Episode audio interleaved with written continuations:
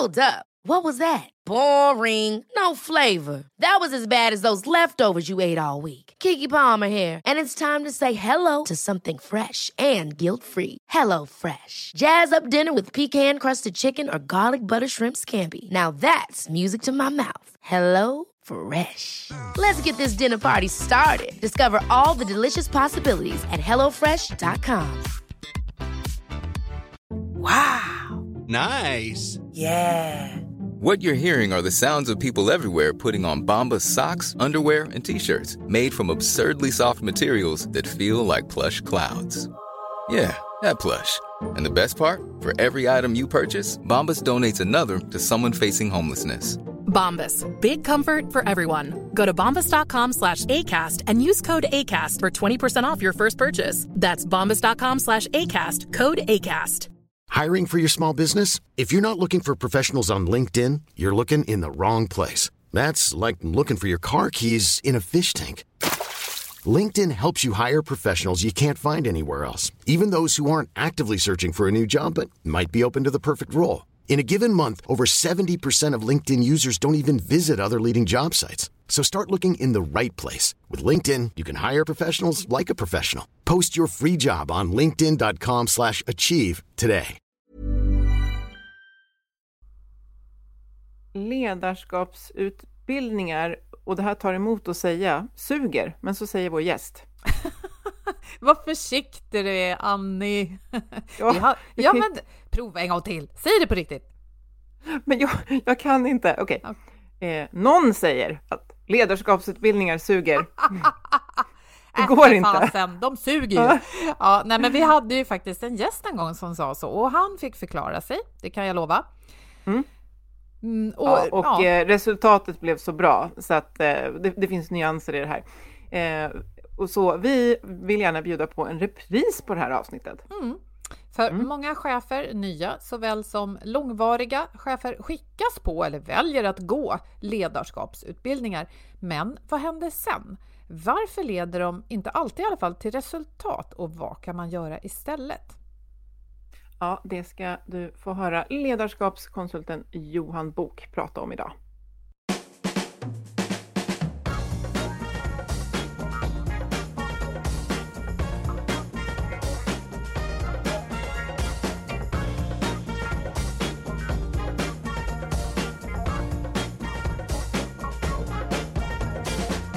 Och det här är Health for Wealth, och i 6 år nu så har vi poddat om hälsa på jobbet, eftersom människor som mår bra kan prestera bra.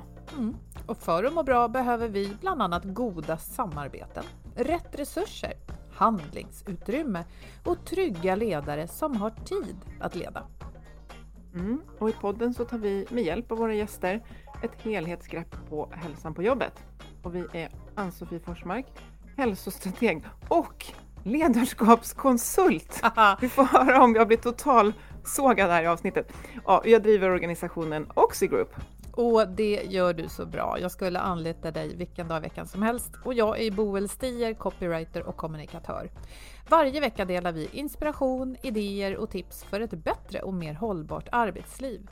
För dig som är chef eller ledare, jobbar med HR eller medarbetare av något slag. Vi har en gäst som sysslar mycket med ledarskap och kommunikation.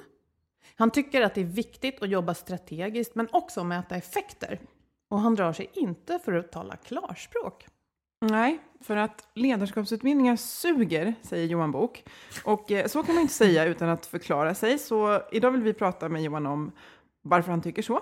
Vad han tycker skapar en bra ledare. Och hur man ska jobba istället för att skicka folk på utbildningar som suger. Så välkommen hit, Johan. Tack så mycket. Otroligt kul att vara här, och det kommer att vara väldigt roligt att vara med på mässan också. Ja. Vill du berätta lite om vem du är? Vi kan ta populärversionen. Jag är skånsk, som ni hör. Jag är ganska sällan nervös och brukar skryta om att jag typ aldrig är det. Jag var det en gång när jag spelade min första landskamp i volleyboll. Sen har jag inte varit det sen till 1 månad tillbaks. Då var jag föreläste för 50 lärare. Då kom nervositeten igen. Och det var nog det här lära att man är van att bli bedömd på ett helt annat sätt. Men idag är det också lite nervös, för jag pratar ju skånska. Jag kommer att känna mig otroligt så här fokuserad att utesluta ord med ett R i mitten. Typ som hamburgare och sånt, för då låter man inte riktigt klok. Och då ska man säga att jag hoppas att du inte tänker på hur du pratar, utan att du bara förmedlar det du har att säga. Är det okej? Det är helt okej. I övrigt så är jag 40 år gammal, tvåbarnspappa. Jag brukar säga att min ålder äntligen har kommit ikapp mitt utseende, vilket jag menar att jag har sett ut som 40 sedan jag var 20. Men om det fortsätter så här så kommer jag se jäkligt fräsch ut när jag är 70, så då kommer jag vara en riktig pudding. Jag älskar kaffe, och om jag ser ett hav så vill jag väldigt gärna bada i det. Jag badar åt dem. Och så älskar jag arbetspsykologiforskning. Jag är så otroligt. Andra gillar kanske flugfiska eller baka kakor och sånt. Jag läser forskningsrapporter. Till min sambos stora förträtt. Varför just i arbetsmiljö? För psykologi är du intresserad av, men varför i arbetslivet? Men det började nog när jag var liten. Jag önskar att jag kom ihåg mer i relationen med min mamma och pappa. Liksom. Så jag är väldigt intresserad av vad som driver folk och vad som får folk att tycka saker är roligt. Så det första var väl när jag började skolan att jag tänkte att varför tycker jag den här lektionen är så jäkla rolig och den här lektionen tycker jag är skittråkig. Och då såg jag ju direkt sambandet med läraren. Sen började jag med idrott som jag har hållit på med hela mitt liv. Och då var det så här, varför tycker jag det är så kul när jag har den här tränaren, men tycker det är tråkigt när jag har den här. Och sen när jag väl började i arbetslivet så började jag med att köra bud och hade en fantastisk chef. Och vi gjorde fantastiska ekonomiska resultat jämfört med andra avdelningar som hade exakt samma förutsättningar. Och då var det så tydligt att det var draggan som var, vad ska man säga, tungan på vågen för det. För han var en fantastiskt duktig chef och fick oss till och med att tycka det var kul att tvätta bilarna. Det var ingen annan som tyckte det. Så det har jag liksom tagit med mig hela när jag började plugga. Det var inte alls självklart att jag skulle bli medie- och kommunikationsvetare, utan jag sökte in till sjuksköterska också. Så då hade jag kanske stått idag och bytt kateter på någon gammal gubbe, och det hade också varit väldigt roligt förmodligen. Och jag har försökt göra det så bra som möjligt. Och när jag pluggade medie- och kommunikationsvetenskap så ville ju alla jobba på byrå, för det var jävligt fräckt. Men jag ville jobba internt, för jag hade sett vad man kunde göra internt. Men då hade jag inte så klar bild i huvudet som jag har idag. Mm. Det känns som att ledarskapet är en röd tråd rakt igenom. Mm. Absolut. Och då kommer vi till den brännande frågan. Varför tycker du att ledarskapsutbildningar suger? Har jag sagt det? Ja, det har du. Ja, det har jag. Jag brukar inleda mina föreläsningar och utbildningar med att säga det. Och då ser jag att det kan sitta 100 chefer som bara tänker så. Vad är det för en idiot de har dragit hit? Givetvis så har det ju mycket med att göra att jag vill provocera, få fram saker i ljuset och just prata om effekt. Och om vi tittar på effekter av ledarskapsutbildningar, och jag är väldigt så här forskningsbaserad. Jag brukar säga att jag är ledarskapsbranschens Leif GW Persson minus några kilo. Och det kan ju verka jäkligt tråkigt att man alltid utgår från statistik och forskning. Men om man gör det så är sannolikheten att man lyckas med sina satsningar så mycket större. Och om vi tittar på ledarskapsutbildningar och metaanalyser så ser man att beroende på vilka teorier man har lärt sig i ledarskapsutbildningen så finns det en viss impact i direkt anslutning till att man har gått den. Men om man tittar på några månader eller ett års kurva framåt så finns det nästan ingen positiv effekt kvar. Så ur den aspekten kan man ju säga att ledarskapsutbildningar suger om syftet är att man ska bli en bättre chef. Och så är det ju väl oftast. Men då är det helt bortkastade pengar. Men vad tycker du det man missar då? Det jag kan ju säga är att alltså min bransch är ju som alla andra branscher. Det finns bra leverantörer, det finns mindre bra, och det finns vissa som är väldigt duktiga på att sälja och paketera. Det jag tycker vi glömmer i min bransch är att vara väldigt tydliga med vad det kommer att krävas av kunden när det väl ens chefer kommer tillbaka från utbildningen. För det krävs att man liksom med allt annat sätter upp mål för ledarskapet, att man följer upp dem, återkopplar, uppmuntrar, och det är ju chefens chef som ska göra det. Så det bästa är ju egentligen att skicka ett helt chefsled på samma utbildning så att de förstår vad de har att göra med och hur man uppfyller och når sina mål. För det jag hör här, det är lite att man lär sig på en ledarskapsutbildning ett sätt att leda som inte, det är inte så man leder i organisationen. Och jag menar, är det att generalisera kanske lite, men hur kan det vara sån diskrepans, tänker jag, att man kommer tillbaka med de här verktygen och hur man hur man ska leda, och så är det liksom nästan ingenting som funkar i hemmaorganisationen. Hur har vi hamnat där? Alltså det är en sak att lära sig hur någonting förhåller sig i teorin, och teorin är ju givetvis sprungen ur praktiken. Men sen att applicera den i organisationen där man verkar, då gäller det att ha rätt förutsättningar att göra det. Och så ser det ju väldigt sällan ut. Om man tittar på ledarskap så är det ju ingen som ifrågasätter liksom grunderna, att man har en god relation till sin chef, tydliga mål, att man följer upp, återkopplar, prioriterar. Det ser vi i Arbetsmiljöverkets nya föreskrift, AFS 2015:4, har jag för mig den heter, också. Och då bidrar det till måluppfyllelse, högre prestationer, bättre ekonomiskt resultat, sundare medarbetare, mindre sjukskrivningar. Så vi vet ju och har receptet på hur vi ska lyckas skapa framgångsrika, sunda organisationer. Men det är väldigt svårt att ta det steget. Ja, men varför är det? För det här har sysselsatt oss mycket, och vi skriver ju i våra allmänna texter om podden att vi känner ju till allt det här, vad som gör hållbarhet och hälsa, men ändå är det så svårt att lyckas. Och varför? För att tidshorisonten är nog lite större. För man brukar säga från det att man gör en ledarskapsutvecklingsinsats utifrån vad forskningen säger och ger en effekt, så tar det ungefär 2 år innan man kan börja räkna hem det på sista raden i resultaträkningen. Så det är inte riktigt lika lätt att se pengarna på kontot som att säga upp folk eller spara in pengar, utan det kommer sen. Mm. Och sen tycker jag de här kostnadseffektiviseringarna har ju i mångt och mycket förstört i organisationer. Att färre ska göra mer, de har inte riktigt förutsättningar att göra det. Och när man är som mest stressad, vilka sidor är det som kommer fram då? Jo, det är en sämsta sida. Hur mycket tid lägger man på att reflektera när man är väldigt stressad? Jo, väldigt, väldigt lite. Och det är ofta det som krävs. Så vad du säger egentligen att man kanske skickar chefer på ledarskapsutbildningar men samtidigt tittar man i bokslutet och vill göra väldigt kortsiktiga ekonomiska effektivitetsvinster, och så lirar inte de här, eller? Alltså om man tittar på kvartalsekonomin, att man ska leverera ett högt resultat varje kvartal, så rimmar det ju jäkligt dåligt med en ledarutvecklingsinsats där man kanske ser först efter 2 år att det börjar trilla in slantar. Men det är ju ingen tvekan när man tittar på forskningen att slantarna kommer att trilla in. Det gäller ju bara att vara uthållig i det. Men skulle man kunna säga att om förutsättningarna jobbades med parallellt med att man var iväg och lärde sig teori? För jag har ju själv gått en ledarskapsutbildning och studsade glad därifrån med jättemycket inspiration. Ja, det gör alla. Ja, det gör alla. Precis. Ja. Så det händer ju någonting där. Är det en kombination vi behöver? För du vill inte säga att de är överflödiga i sig, utan du menar att det måste hända någonting på hemmaplan? Absolut måste det hända. Ja. Ganska mycket på hemmaplan. Det är ju det som är problematiken. Man tror att man köper sig en genväg, men det är ingen genväg. Och sen kan det ju vara att de har väldigt roligt på ledarskapsutbildningen, och om det är syftet så är det ju jättebra investering. Men man vill ju att det ska bli bättre när man väl kommer hem. Jag var på en stor kommun i förra veckan. De hade 500 chefer som hade gått flerdagsutbildningar hos en stor leverantör i Sverige under 4 års tid. Och då frågade jag så, men vad är effekten av ledarskapsutbildningen? Det är så här, blir era chefer bättre chefer? Och det är ju deras medarbetare som bestämmer om de blir det. Och då var HR-cheferna, ja just det, nej det är det de inte har blivit. Mm. Men då hade de ändå mätt det, och det kanske man inte alltid gör. De hade ändå mätt det, Men det är ju själva jag tycker ju mätningarna är fantastiskt bra att göra, men mätningarna är ju inte bättre än resultatet man tar hand ifrån dem. Och om jag säger att ledarskapsutbildningar suger, så kan jag säga att jag tycker medarbetarundersökningar också suger. Mm. Och det handlar lika mycket om att man inte tar hand om resultatet. Ja.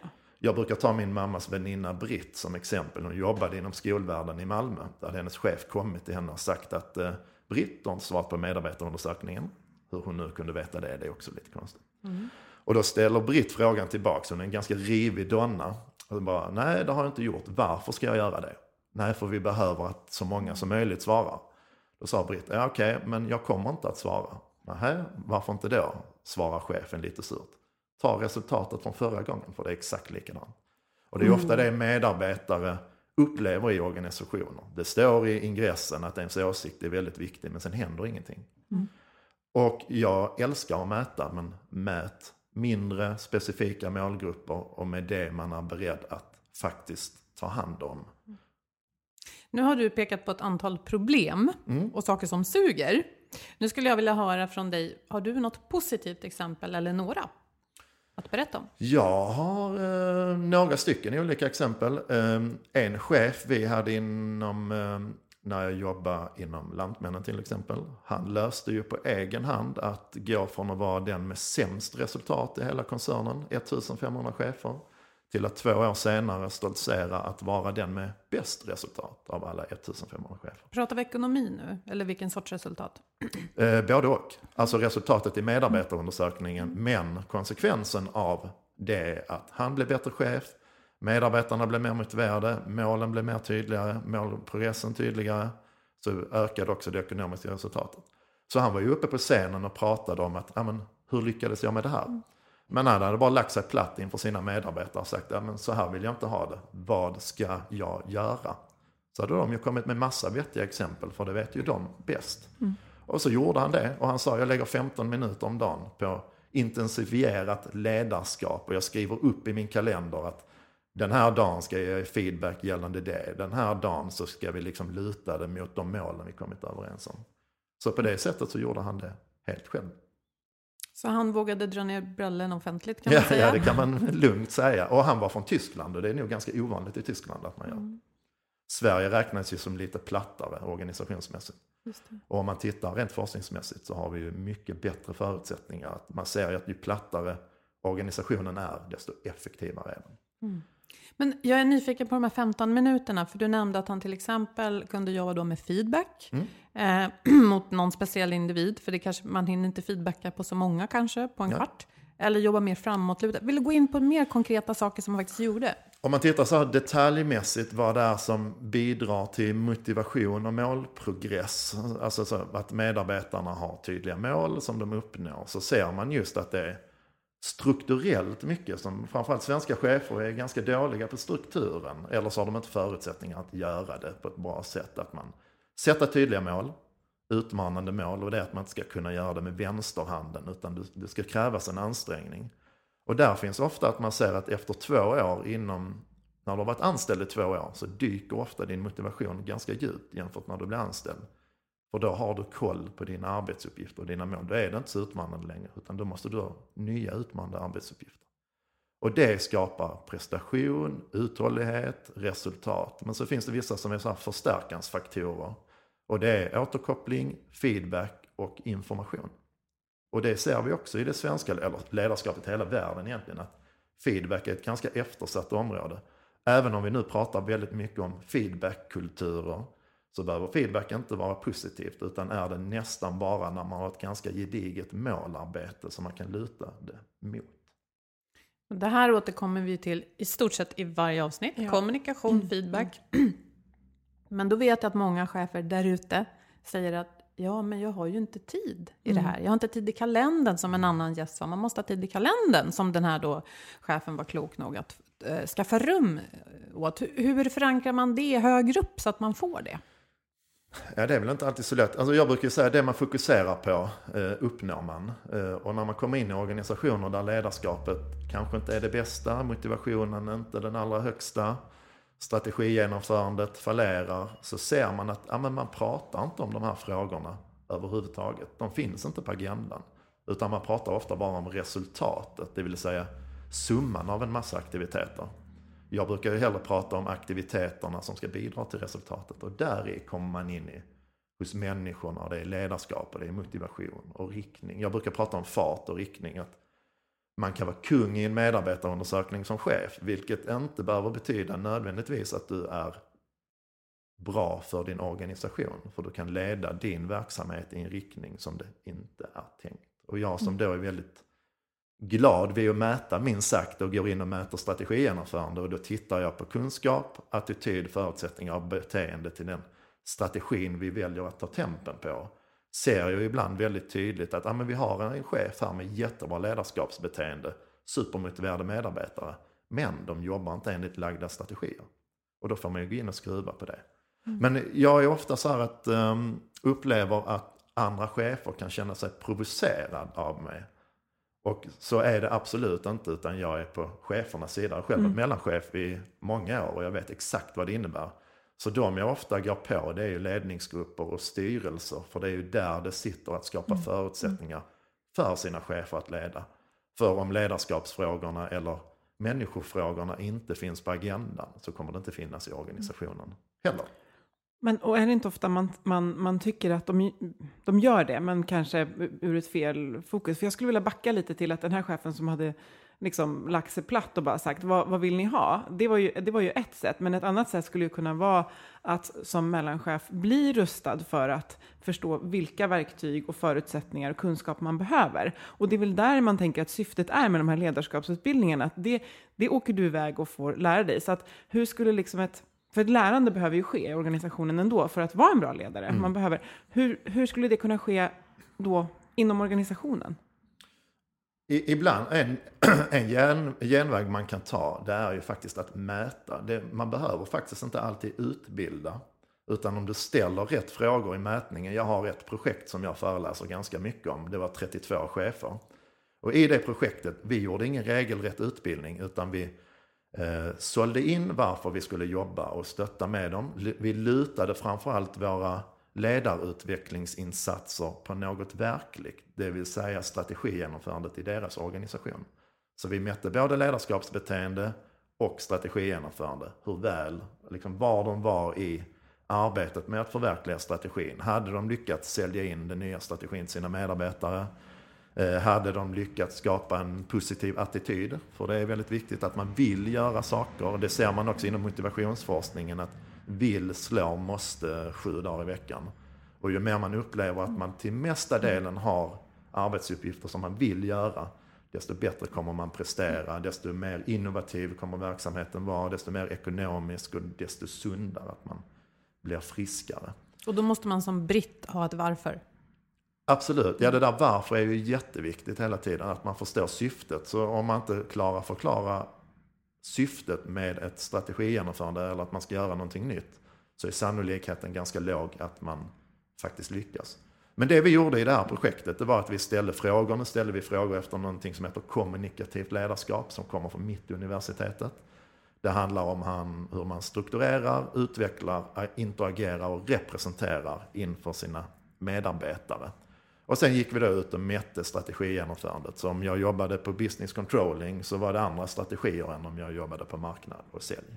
Sen satt jag med respektive chef. Först hade vi en liten diskussion kring ledarskap. Sen hade vi något som kräkseminarium som uppkom av sig själv. Där de liksom fick spy ur sig allting. För det är inte alltid så lätt att vara mellanchef i en organisation som sätter skyhöga mål och där förutsättningarna kanske inte är de bästa. Och sen gick vi igenom fråga för fråga. Bara okej, dina medarbetare upplever inte att de har tydliga mål. Du får det här indexet. Vad skulle du vilja ha för index? Och då är ju alla så, ja men 100 ska jag ha. Ja men var rimlig, liksom 85 är kanske rimligt. Och sen fick de själva komma på förbättringsaktiviteter. Och det är någonting man kallar så här för omvänd målsättningsmodell. Och då ser man att de som använder den har en mycket högre målprogress än om chefen sätter mål om sina medarbetare. Så det innebär egentligen att jag går in som chef och säger att okej, jag är chef för den här kommunikationsomdelningen. Jag vill att vi ska uppnå det här. Och sen kan jag vända ryggen till medarbetarna, så får de själva komma fram till vilka delmål vi ska ha och vilka aktiviteter vi ska genomföra. Och det var precis så vi gjorde.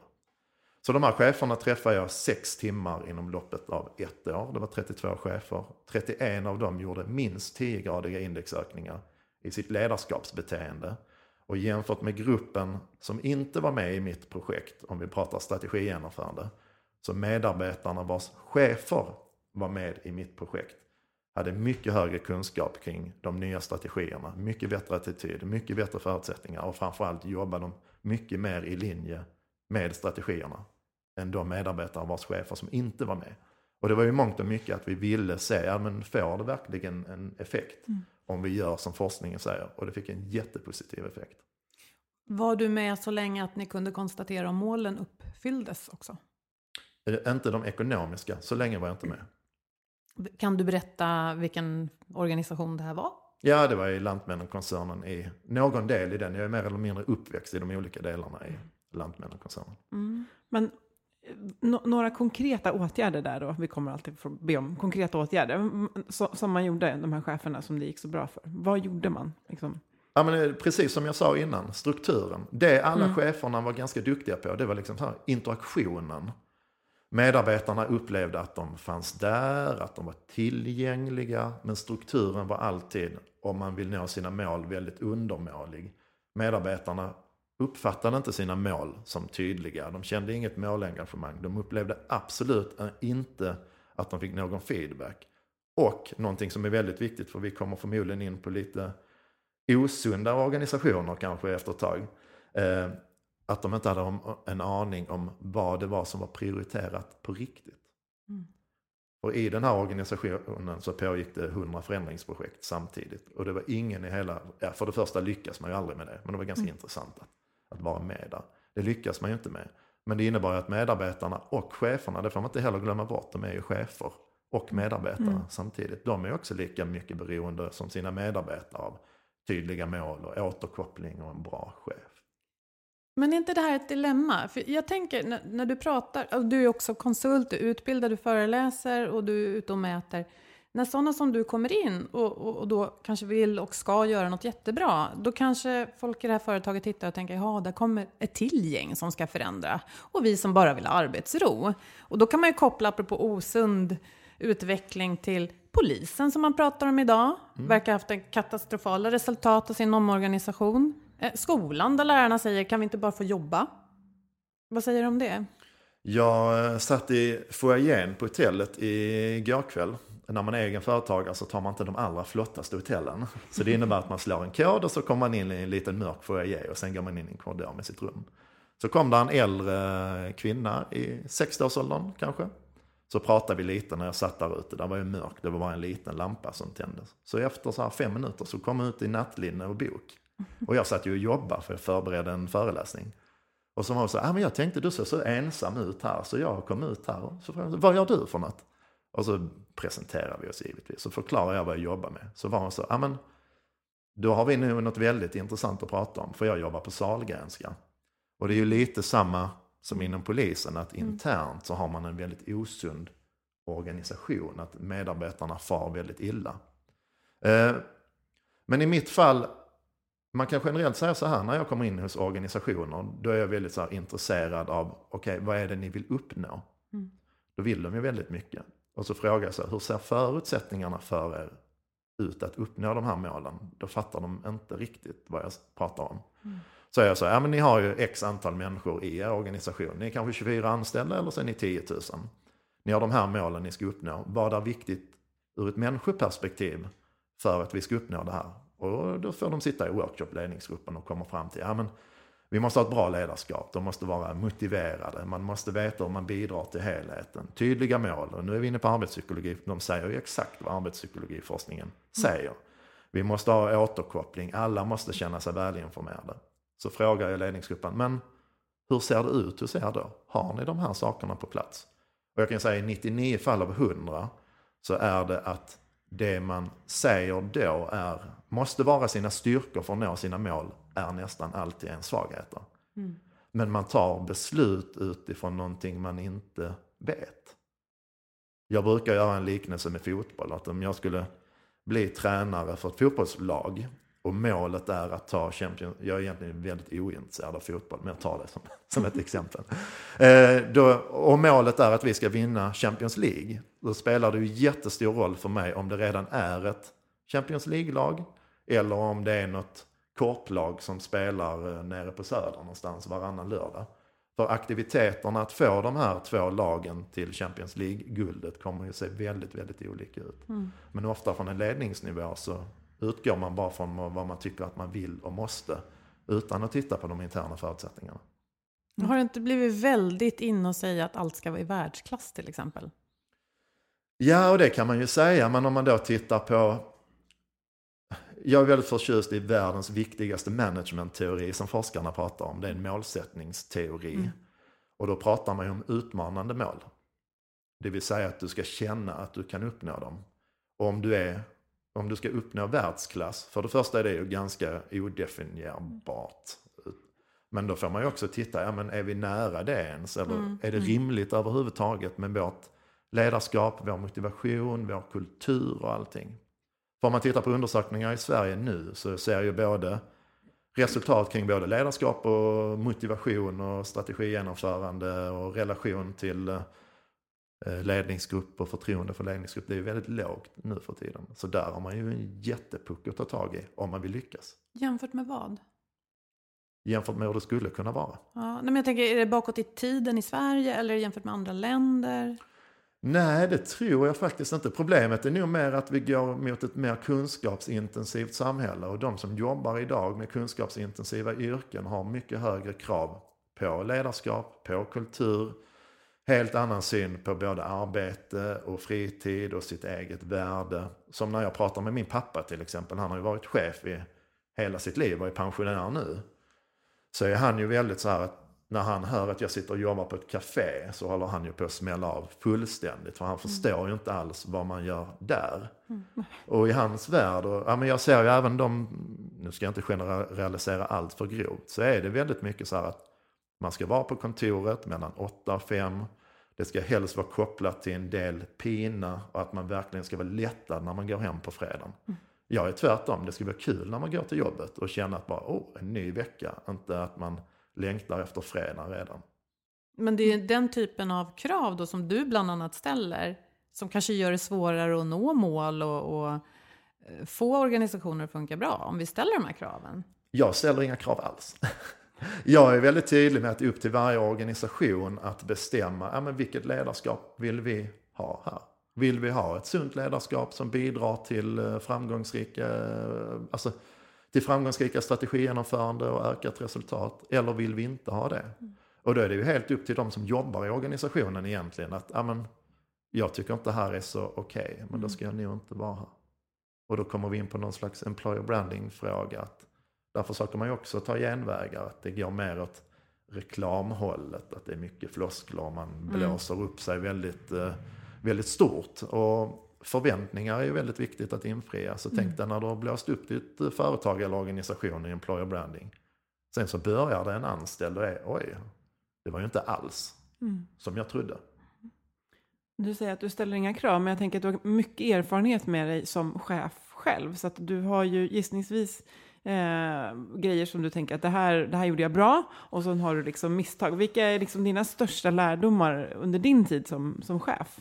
Min största lärdom nu är att jag är mycket bättre på att få andra att bli bättre chefer än vad jag själv var chef. Alltså jag var nog typ en medelchef som alla andra. Jag visste ju exakt vad jag behövde göra för att det skulle vara bra. Men jag tror inte att mina medarbetare upplevde att målen var jättetydliga eller prioriteringen. Sen upplevde de mig nog som en bra person och att jag verkligen månade om dem att. Och jag brukar ofta prata om ledarskap som att mitt enda uppdrag är ju att styra min verksamhet och låta mina medarbetare få de absolut bästa förutsättningarna att prestera. Så det är ju egentligen de som har makten över mig. Men ofta så ser man ju som att chefen är den som har makten. Och det kan ju vara att man är i en hierarki över sina medarbetare, men det är medarbetarna som har makten över resultatet, så man är väldigt beroende av dem. Och då borde man ju rimligtvis ägna dem väldigt mycket tid och omtanke, givetvis. Istället för att åka iväg på en kurs, stanna kvar hemma och vara med sina medarbetare. Både och. Ja, men det är ju ofta så här att det är ju jättebra att åka på en kurs. Om man förvaltar den när man kommer hem. Annars är det ju lite onödigt. Och då har vi faktiskt fått svar på det här provokativa uttalandet som vi inledde med. Jag är nog mycket mer ödmjuk än vad jag förefaller att vara. Jag vill ju provocera lite, och det är ju att man kanske ska känna sig lite retad, men jag vill ju samtidigt säga att vi tar upp allt i ytan, så säger vi, vad är det här egentligen? För det är ganska enkelt att fixa till. Jag satt med en kollega häromdagen, han är med i ett forskarnät, ett av de främsta forskarnätverket i världen gällande arbetspsykologiforskning. Och han var så, det är väldigt basalt, alltså ett ledarskap, det är ju inget konstigt. Alltså, att du är en schysst person, du skapar goda relationer, du ser till att dina medarbetare har rätt förutsättningar, sätter tydliga mål, följer upp dem. Det är inte rocket science, men ändå är det så svårt att genomföra. Och det ofta är det att man måste börja med nya vanor. Och det enklaste är att börja med nya vanor om omgivningen tillåter det och uppmuntrar det. För ett beteende styrs ju jättemycket av uppmuntran. Om jag bakar kakor varje dag och ingen tycker de är goda eller säger det, så kommer jag ju sluta ganska omgående med det. Ja. Om jag försöker sammanfatta, och ni kanske vill hjälpa mig lite med det. Så tänker jag så här att Det är lättare att uttala mål som kanske låter väldigt snofsiga än att verkligen nå dem. Att nå mål och genomföra förändringar tar tid och måste få tid. Och sen måste vi kommunicera mycket mer, upp och ner och kors och tvärs i alla organisationer.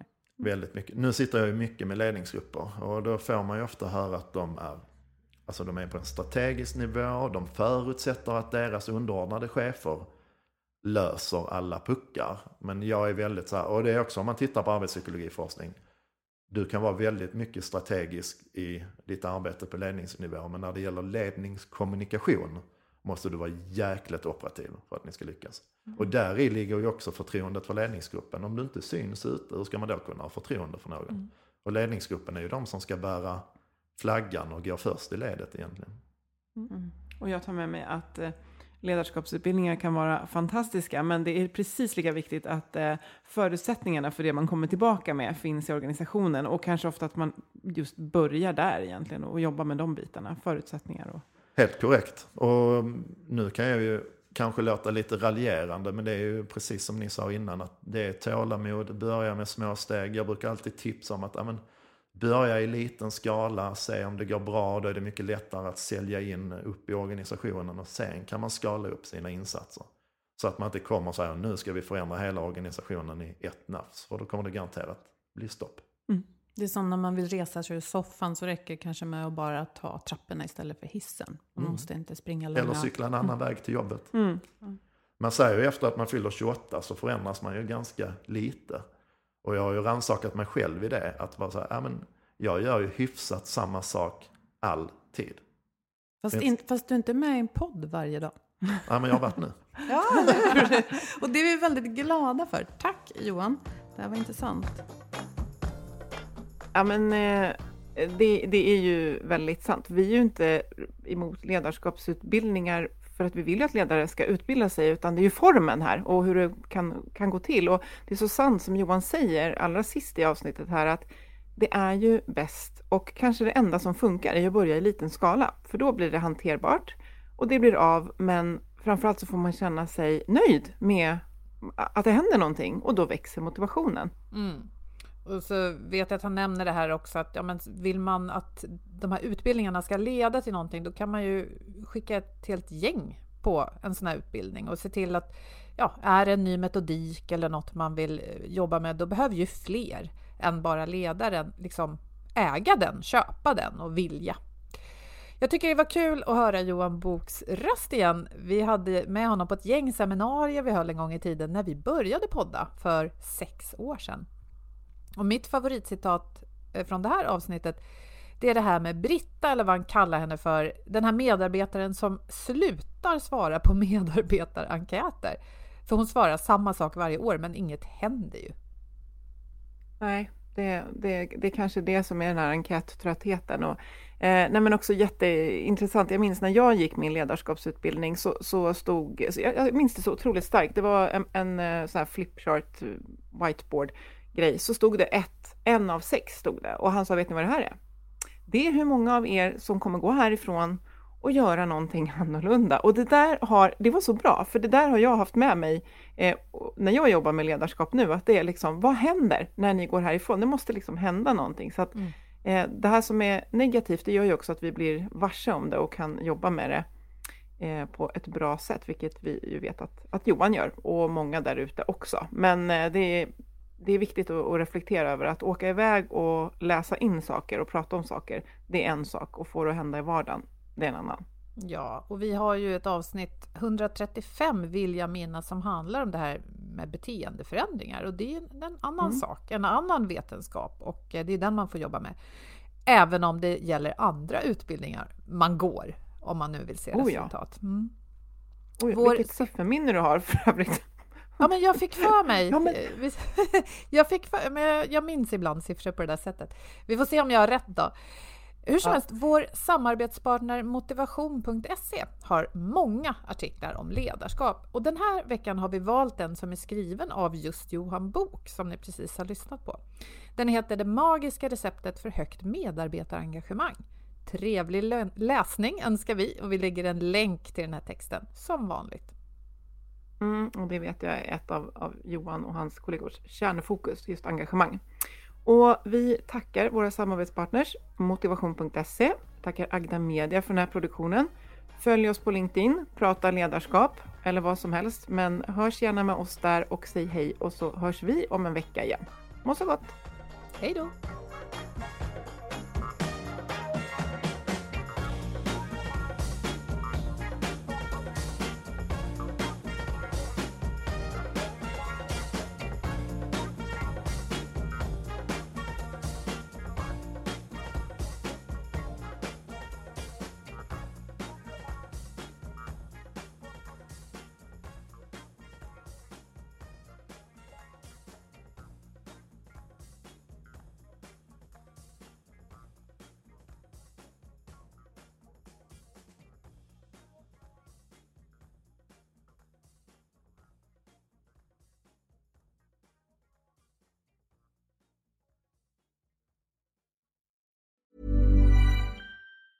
Ever catch yourself eating the same flavorless dinner 3 days in a row?